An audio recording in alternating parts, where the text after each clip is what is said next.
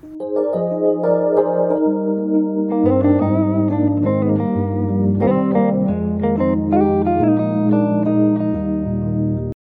Hello，大家欢迎收听今天的节目。今天要跟大家聊一部韩剧，也在之前完结啦。其实，在它播出之前，我就还蛮感兴趣的。虽然就是只看到片名，但对于里面内容就是完全一无所知的状态。今天要来跟大家聊一部也是有关于爱情的韩剧。原来这就是爱啊！其实一开始看到这个片名的时候，想说这到底是一个怎么样的爱情剧？你要说韩剧里面目前可能最大宗，甚至你说所有的戏剧里面，大部分都有爱情的元素。那特地又要去讲爱情，就会想说，到底还能够讲出怎么样的爱情？那在一开始看到的时候，它本身在看剧情简介的时候就知道说，它是一个比较丧系的剧情。这个丧是悲丧的丧，就是丧礼的丧。整体的剧情是比较阴郁，然后比较沉重，然后比较慢的节奏。我真的对于这样的戏剧风格，你要算是说情有独钟吗？我现在比较想起来，就是印象深刻的，之前有聊过《人间失格》，还有《我的出走日记》，都是属于这一类的，然后也都是我还蛮喜欢。但这一类戏剧其实就真的还蛮吃个人的口味，就是不喜欢这类剧情，真是一集都啃不下去，可能两集就弃了。可是这一类戏剧的。特色就是你要撑过前面，然后理解整个脉络的内容，就是整个豁然开朗。我之前看完的时候，就在 IG 写下一个非常老人的评论，就是好像酒一样，就你一开始喝酒的时候，你会觉得你好像喝不懂这个到底是什么味道，但是你喝慢慢品尝，看到后来，你就会了解说，哦，原来是这个味道，然后它就是变成一个你要说酒后回甘的这种感觉。在一开始前几集，的确也要花一些时间搞懂，就是这一部戏的剧情到底在讲什么。那这一部的主角呢，就是由金英光跟李圣经主演的。那金英光，我之前有看他在 Netflix 上推出的《命定之人》，跟他在这一部角色是完全两个反差。我觉得对比这种两个截然不同的风格，就。蛮能看出一个演员的演技，因为在《命令之人》，他就是演一个算是变态杀人魔嘛。那这一部角色，他是演一个非常忧郁跟内敛的角色，所以其实是一个非常大的对比。就是想说，诶，他到底会如何表现？我自己在看完的时候，还蛮佩服，就他在这一部里面的表现的。因为其实这种角色非常的难演，因为如果演技不怎么好的话，你就觉得说他到底在忙什么？不过这一部他在表情还有他在声线的表现上，我觉得都有发挥出这个角色所塑造出来这样的个性。然后这一部就像他的片名一样，就是其实也是主打爱情的戏剧。那我就会想说，爱情题材的戏剧到底还可以玩出什么花样？虽然看的韩剧不是绝顶的多，但就对于爱情的韩剧，其实也是看过不少啦。不过这一部也有跟之前介绍过非常喜欢的爱情的理解，都可以打破，就是对于爱情戏的上限。就它发展出来的风格，还有它的爱情关系，都觉得是非常的新颖。就它爱情结构是很特别的关系，就会让我回想到，就是有关于爱情这件事，就是什么人会跟什么人在一起，其实真的很难说。那这一部的编剧呢，是一个新人，所以我觉得，嗯，这个。编剧以后的戏也算是可以再期待一下。那李圣经呢？他是饰演神宇宙，这个名字真的非常的特别。没错，就是那个宇宙，我们生活在这个银河这个宇宙。然后他有一个姐姐跟弟弟。一开始的剧情就蛮夸张的，他打扮得非常的妖艳，去参加他父亲的丧礼，最早他父亲外遇，没想到就是那个外遇的对象啊，就是他的继母，法律上合法的继母。把他们三姐弟赶出那一间他们居住二十年的房子。那神宇宙就是策划要去这个继母的儿子公司上班，就是要报这个一箭之仇嘛。所以这是一个复仇的恋情。听到这边或看到这边，想说感觉会不会又是一个狗血剧的痛调？因为这个剧情的设定的确是蛮洒狗血的。就没想到呢，当李圣经了解就是事情的真相之后，他跟金英光就发展出情感的关系。那金英光饰演的是韩东城，他是最佳展览的代表，就是一间策划一些相关展览一些公司。他在前一段的爱情关系受伤后呢，变成了一个工作狂，直到碰到了神宇宙，他的人生也发生了蛮重大的改变。如果论一个简单感想呢，我就会说是一个越看越好看的剧。其实这种剧，我觉得都需要看人物角色的设定，还有演绎他的性格，还有男女主角之间。情感关系的变化，一开始的步调真的走得很慢，就会想说他们到底是怎么样的一个关系？因为一开始原本神宇宙的确是要去复仇的，就是毁了韩东城的公司，就是要报这个一箭之仇嘛。可是深不知，原来韩东城就是一直抱持着歉意，想要道歉这一切。其实这对于原本只想要报复的人，这是一个很大的冲击。就是原本你会抱着想说，哦，我现在要报复你，那对方可能会觉得莫名其妙说，但你要说比较合理的啊，也就是说，哦，你要报仇，你应该去找我妈复仇啊，为什么要来搞我这样？这可能是一般剧情的发展。但是原本对他就是挟带的非常强烈的报复的心态，结果没想到就是对方其实也为这件事情一直感到很抱歉。就是李圣经，其实我对这个演员我没有特别的偏爱，但他的戏我不会排斥看。像之前就补完了《浪漫医师金师傅》的二，然后他接着出演三嘛，所以最近又再度看到李圣经，他在第三。部的时候，一开始有一些装可爱的表现，跟他在这一部里面会完全诠释的角色是完全不一样的。他在这一部呢，我觉得就是一直在神奇的一个角色。老实说，如果生活当中出现神宇宙这样人，其实我会有点害怕，因为感觉到他的个性比较强势，然后就是攻击性比较强。就如果生活当中出现这种人的话，我应该是不会再跟他当朋友，就是我会自己闪远一点。然后这一部除了在角色关系的设定上，这一部在画面呈现上，即使是像我这种新手，也能够看得出来，就是它是一个分镜教科书。就导演非常擅长运用画面说话说故事，就可能主角之间没有任何一句台词，或是走动的过程。中的运镜，就从不同角度的切入，可能都可以表现出哦，男女主角现在的感情关系，还有他们现在的心理状态。比如说，最简单来讲，灯的开关，就是可能同一个画面里面，男女主角就是一个可能在亮处，一个在暗处。那一亮一暗，可能就代表他们现在的情绪。然后导演蛮喜欢从上往下拍的，或者是从屋顶一窥全貌。我记得有一场戏，他们其实是住在两边对面的，就是公寓这样。但他其实有点从天花板的角度去窥视，就是有点像是在看房子的平面图那样。或是一种状态的转换，比如说他在进屋子前，原本可能是很惬意的，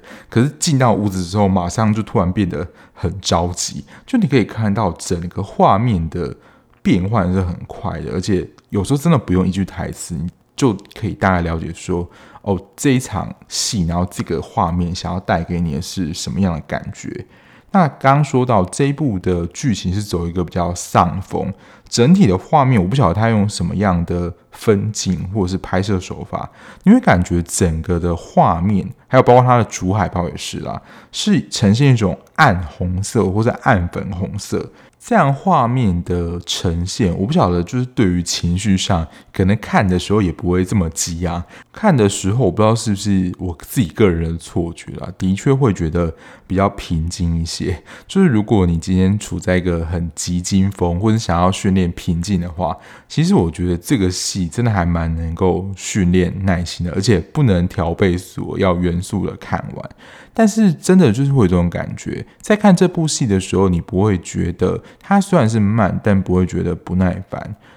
所有戏里面情绪张力最大的，应该就是神宇宙跟那个继母在对骂的时候，应该就是整部戏就是情绪张力最高的时候。不过这种情绪张力啊，就是连一般的狗血剧，就是可能主角在对骂的时候，可能三分之一都还不到。这一部也是会被我归类为那种你要说体验式，或是你真的自己去看才能够哦感受型啦，你真的才能够感受到里面的氛围，还有男女主角关系之间的变化的那种戏。而这样爱情戏，我个人觉得最津津乐道，应该就是男女主角之间关系的变化吧。所以我记得我在爱情的理解那一集，也是有花蛮多的篇幅去，你要说分享，甚至说解析一下，说男女主角关系的变化。而这一部原来这就是爱啊，我觉得也蛮适合以这样的疗法，因为这一部的男女主角，其实在人物的形塑上，我觉得也是蛮特别的。就像之前那个恋爱大战一样，我就是感觉上女主角就是一个很直率、很爽朗的女生，那男生就是相对属于一个比较闷骚的个性。那而这一部金英光饰演的韩东城，他是被交往七年的女友单方面分手，一直看到这边很想唱一下就是陈奕迅婚礼的祝福，因为的确他的前女友就说我要跟别人结婚了，但是他听到这样的讯息的时候。不论是这个角色或是演员的表现，其实真的都是那种压迫而内敛的。但是他面对这样的分手，其实也并没有大吵大闹，就就是还是放他走。但是敏英，也就是饰演韩东城的前女友的这个角色呢，他其实一直都对东城抱持着歉疚感，所以才会在声优展览代表，也就是他们的对立方，就是跟最佳展览的对立方。要来跟敏英就是合作资金的时候，就是没想到就摆了对方的代表一道。声优展览可能预期说，就是敏英会资助他们，就是给他们合作资金。但其实他可能也释放出了一个很暧昧隐晦的讯息，就是一直给对方代表希望感，就是会有资金的投入，能够把韩东城的公司击倒。但殊不知呢，其实一直都在帮韩东城的公司铺路。一开始。这个角色出现的时候，其实都会有一种尴尬感，因为他就是怀着一个很歉疚的心情。但他们的状态没办法说开，因为一开始的确这个敏英他还是从国外回来了，加上他们租的地方又都是面对面，所以只要从门就是出来碰到之后，就会变得就是非常的尴尬。你这可以从画面中感觉到，就是空气整个凝结，然后他们彼此也不知道要说什么的一种尴尬感。那韩东城这个角色呢，又跟过去一般男生所塑造的内容，就是他是一个非常温柔的男生。其实整部戏你看不太到他生气几次，就包括他被明英分手，然后发现申宇宙可能就是声优展览派来的间谍，然后要开除他，还要请他妈妈把地契还给申宇宙的时候，其实他的表现都是相当的温柔。过去不是我们常听到，就是男人不坏，女人不爱吗？我不晓得，就是这句话到现在是不是还是这样？但是韩东城这个角色，我觉得开创了就是男生的另外一个路线，就是温柔的男生。那刚刚提到，其实他在这一部里面，其实并没有真的太大的情绪或生气或者吼的那种状态。其实。表现生气的方式，他有点算是也是属于那种闷闷的生气。就我们可以看到一些，他可能真的生气了，就他讲话很平，就是你会感觉他没有任何情绪起伏的时候，可能就是他生气了。在神宇宙找他报复之前，就我们刚刚有提到的，他就自己已经是心生愧疚。我们常看到的复仇剧，不过你说《黑暗荣耀》就是。报复那霸凌五人帮，他是会直接去找那个报复的对象，或是报复对方的小孩，但对方可能在不知情的情况下，或是你要去报复那个人，他没有悔意，其实这些都是单方面的报复，就是被报复的人可能都不知道到底发生什么事，会觉得我为什么要承接这个你对我的报复？你应该去找那个 索命你的人去报复啊！就我为什么要承接这些？可是他已经知道自己的妈妈惹了很多麻烦，这个我们过去看的大部分都是那种单方面的报仇戏，而且跟爱情相关的这种复仇相对的少啦，所以这个设定是相对的蛮特别的。第二个，其实我觉得会让这一对就是 CP 产生化学效应的是这个角色算是塑造嘛，因为。神妈，也就是神宇宙他妈妈，后来有出现嘛？他都说神宇宙是姐弟当中就是能够有最大包容度的。虽然说长姐如母，这我们常听到，可是在这一部里面，其实神宇宙他在某种程度上，他担任了母职的角色，因为妈妈其实是蛮后面的集数，我记得应该是生病住院的关系吧，然后后来才回到就是跟他们一起住这样。但其实前半段。其实他有蛮多是会去担心他的姐姐，还有他的弟弟。这个就帮大家回顾一下，因为他姐在剧情当中也讲，就是在所有的手足里面，名字来说，就他们手足之间的名字都是取银河相关的名字，像姐姐叫做沈彗星，弟弟就叫做沈地球。就他应该要说啊，如果真的要。担任最大包容度的话，应该是要取做沈银河，就整个银河系包括了，就是整个刚刚提到都有在里面。那为什么说他担任了母职的角色呢？因为其实他在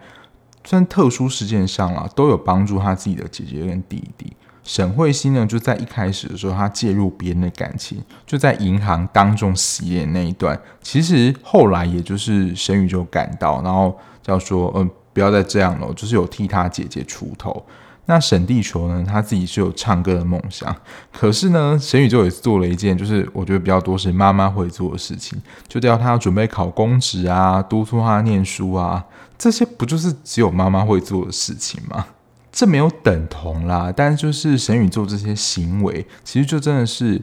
比较多是主动的关心，或你要说情感很外放、浓烈的这样的一个个性。所以中间其实有一些我觉得是很有意思的台词。那相对于韩东城，他是一个情绪比较内敛，也不能说他没有情绪，但他可能对于自己的情绪是比较压抑，或是比较不会主动的人。神宇宙在情感的表达上，其实跟他有一点互补的关系。有一句台词大家应该会蛮有印象，就是你的背看起来很无聊。他就是说韩东城就是这个人看起来没有什么生气。其实这是一个主动的关心嘛，所以他在关心人是比较强势，然后情绪你也可以说超级的外放啊，就有不爽的情绪就表现出来让你知道。就光第一集的时候，他去父亲的葬礼，就是跑去现场胡闹，然后在他算是丧礼之前，就是他后来知道当他父亲有第三者的时候，他自己跑去给他父亲的车子撞，就是要阻止他父亲这些行为。这种情绪外放的程度，在现实生活中就是比较难以招架啦。但韩东城对待自己的情绪就是比较冷，就像刚刚讲的，当交往七年的江明跟他说要他跟别人结婚了，一般人可能就会从错愕转变成为愤怒、暴怒。然后后来，当他发现就是车永敏科长是最佳展览间谍的时候，其实他的情绪也是相对比较平的，就。沉默对他来说，可能就是代表他的生气。我会说，你的背看起来很无聊。这句台词很有意思的是，不同人听到这句话意思，可能会有不同的解答。那刚好也就是因为金英光这样角色的个性，所以听到这句话，我觉得啊，会产生就是刚刚所讲的一些化学反应。就每个人听起来感觉不一样，有些人可能会觉得说，到底关你什么事啊？但因为这样的个性呢，我觉得以韩东城这个角色，会觉得就是他视为是一种关心的表现，在角色的个性上，就会觉得他们所说的这些台词很合理。这一部我觉得应该也会蛮长，就是会被比较，就是我的大叔。但是这一部丧的程度，我觉得是不及我的大叔啦。我的大叔又更丧一点，可是我觉得非常符合，就是他。翻译的这个片，我觉得他翻译很好，就是原来这就是爱啊，他没有很明白的说出爱这件事情，或是那种很浓烈的表达，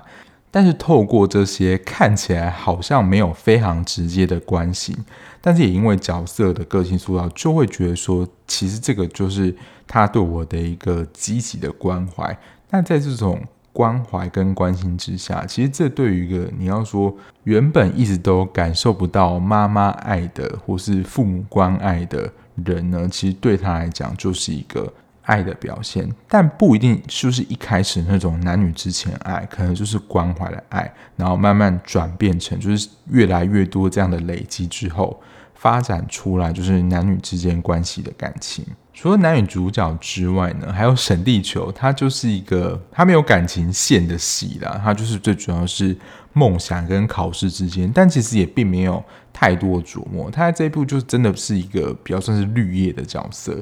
除了男女主角那一堆呢，我觉得大姐沈慧欣的这条感情戏也是蛮有趣的，跟一般看到爱情戏的路线，我觉得也很不一样。他这个角色，我觉得有演出。其实，在个性上比较敏锐跟敏感人，他们所在乎的事情，因为他后来不就是跟他们银行的那个守卫守护交往吗？然后他喜欢他的理由就是不会因为他当面被当众洗脸，不是真的去洗脸啊，就是被大家这样子让他面子很难看，吓到人。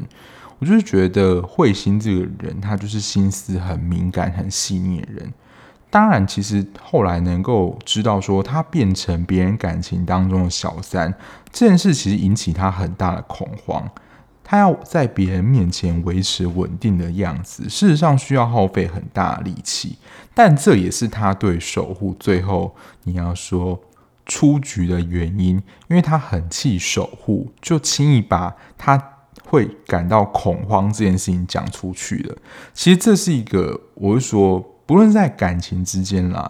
友情之间也会有这样的事情，就是人际关系的敏感度。我觉得我在这边看到有一个感觉，就是跟大家分享，就是我愿意跟你说的事情，不代表你可以大啦啦跟别人讲。而且就是他们当时已经是情侣关系，我最私密的感觉就愿意跟你分享，但真的不代表说我愿意让你把这些事情跟你的朋友分享。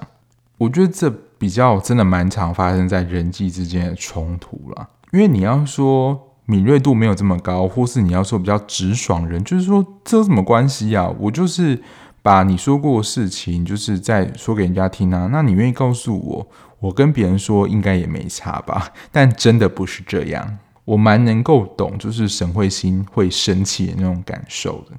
还有一个人物想要特别提一下。就是尹俊，尹俊在这一部里面就是演沈宇宙的闺蜜。看到他，我一直真的会很想到，就是我可能不会爱你的 李大人，我可能不会爱你这部戏，我真的已经提到过蛮多次。那之前有一个听众，他自己又在经营 IG 的听众呢，他有跟我说，哎，以后有没有机会聊这部戏？因为我觉得李大人也不能说守卫了，但他的确也就是展现了。温柔守护男这样子，你要说开山鼻祖吗？他在剧中给我的形象跟感觉，真的跟大人哥很像。因为在神宇宙他们一家被马西茨，也就是韩东哲的妈妈赶出来，就是无条件的让他们住到他们家，就真的变成像是家人一样的感觉。但是我们看的时候，就会不禁会想，虽然说他们两个是闺蜜，但他们异性之间。就真的到底对沈宇宙有没有意思？诶，若有看过的听众，就是欢迎补充一下，或是纠正我看剧情有没有记错。但我记得在剧情里面，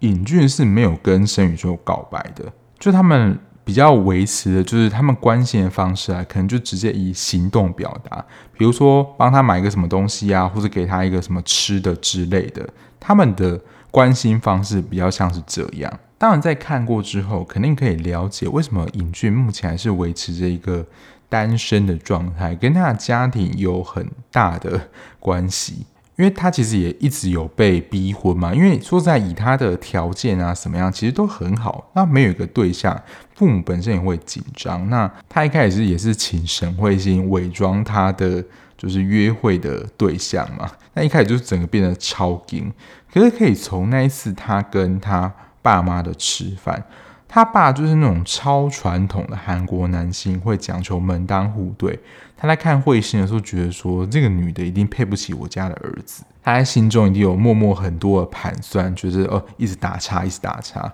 然后他妈妈其实就是在旁边，也是那种很传统的韩国女性，就可能也嗅到他爸爸觉得说，嗯，慧星不行，然后就是他们自己也觉得很尴尬，所以就走了。沈慧星这个角色，我觉得他融合了很多特质啊。其实我觉得他在恋情上，他的确就是比较容易陷入恋情，而且他还是渴求爱情的。只是他我觉得展现了某一个脆弱跟温柔，就是我觉得他不是有提到说他其实过去有很多段感情的经验嘛，但常常经过某一个阶段就没了，也就是可能过去的人看到他会焦虑，他比较脆弱那一面，就想要跟他分开。这也是我记得我之前在聊一些有关于爱情的戏剧里面，有一个蛮感人的因素，就是对方能不能够接受你可能比较不完美，或者是你自己觉得你比较没有办法接纳自己的部分。那他如果能够接纳，那你自然也会觉得哦，这个人是懂我、了解我的。所以这样看起来，其实不只是男主角，连男二的尹俊呢，也是一个温柔男的代表。所以这一部的两大男主角，其实都是个性上，我觉得是比较温柔的。我不晓得在看的听众有没有这样的感觉。最后来说一下，你要说它的结尾，其实我觉得最近的爱情戏嘛。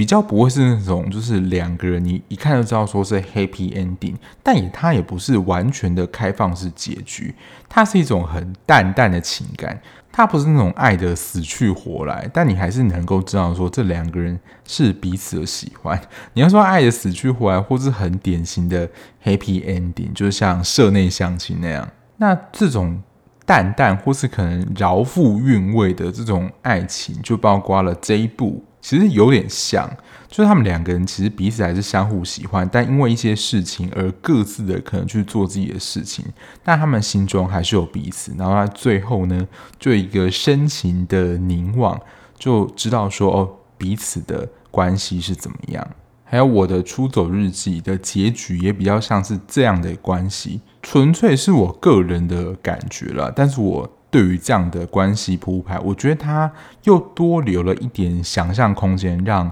观众觉得，诶，这段关系的强度跟浓烈可能会随着你对这部戏的感觉而有所不同。因为像室内相亲或者是恋爱大战，那个就是一个很直接的爱情，完全的直球对决。但像这种比较内敛的爱情就没有说出来，但他们可能心中默默有彼此，需要。观众自己去慢慢感受跟品味的，我个人是比较偏爱这种啦，不晓得大家是哪一种呢？其实真的没有所谓的好坏，或是对错，或是高低哪一种一定比较好，纯粹就是看的人感受。然后额外的一些，我去找的一些算资料或者照片，其实我平常在滑 IG 的时候，因为我追踪一些韩星嘛，然后他们就会拍一些就是可能剧外的一些照啊，然后。这一对，因为金英光和李圣经，他们都是模特出身，他们的身材比都非常好，所以大家在看的时候，他们就算是长腿 CP，就是有化学反应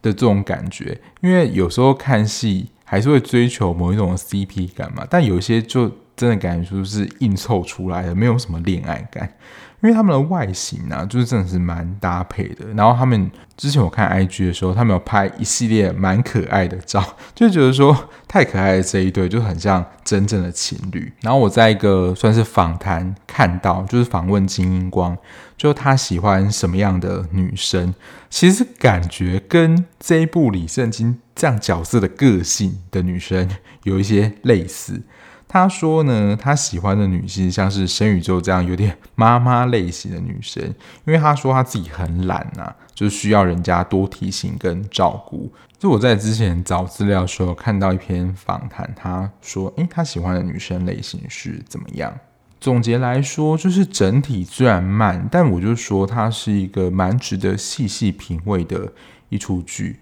像最近就是也有点小剧荒，那它应该是上个月才刚完结不久。不过就是你对于就是那种气氛很慢啊，或是这种比较内敛的细节，你会觉得、看不下去。那真的也不用勉强。但如果你是喜欢这种比较慢的痛调，然后有一些饶富韵味的感情，还有男女主角在个性上刻画的戏剧，这一部我是觉得还蛮推荐的。然后可能特别推荐的就是你想要学习就是如何的分镜啊，或是用画面呈现故事，真的要来看这一部，因为这一部真的有非常多这样的画面特效，我没有办法一一举例的，但就是我刚刚在一开始有举一些例子，真的就能够看得出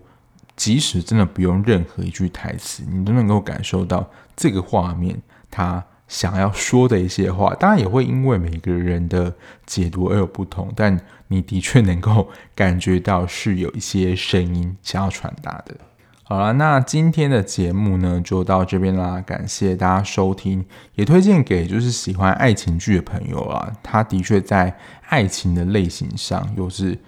我觉得换了一种风格。我觉得不是那种很传统、很狗血那种老掉牙的爱情剧本。我觉得他还是保有那种就是对于爱情类型这个戏剧的一种新鲜感。看的时候还是觉得，嗯，又开创一次很新的经验。好啦，感谢大家收听。那如果你喜欢这样子聊剧的 podcast 节目的话，不论你是用任何平台收听，按下订阅键就能够比较快收到节目上架通知喽。那我们就下一节目再见啦，拜拜。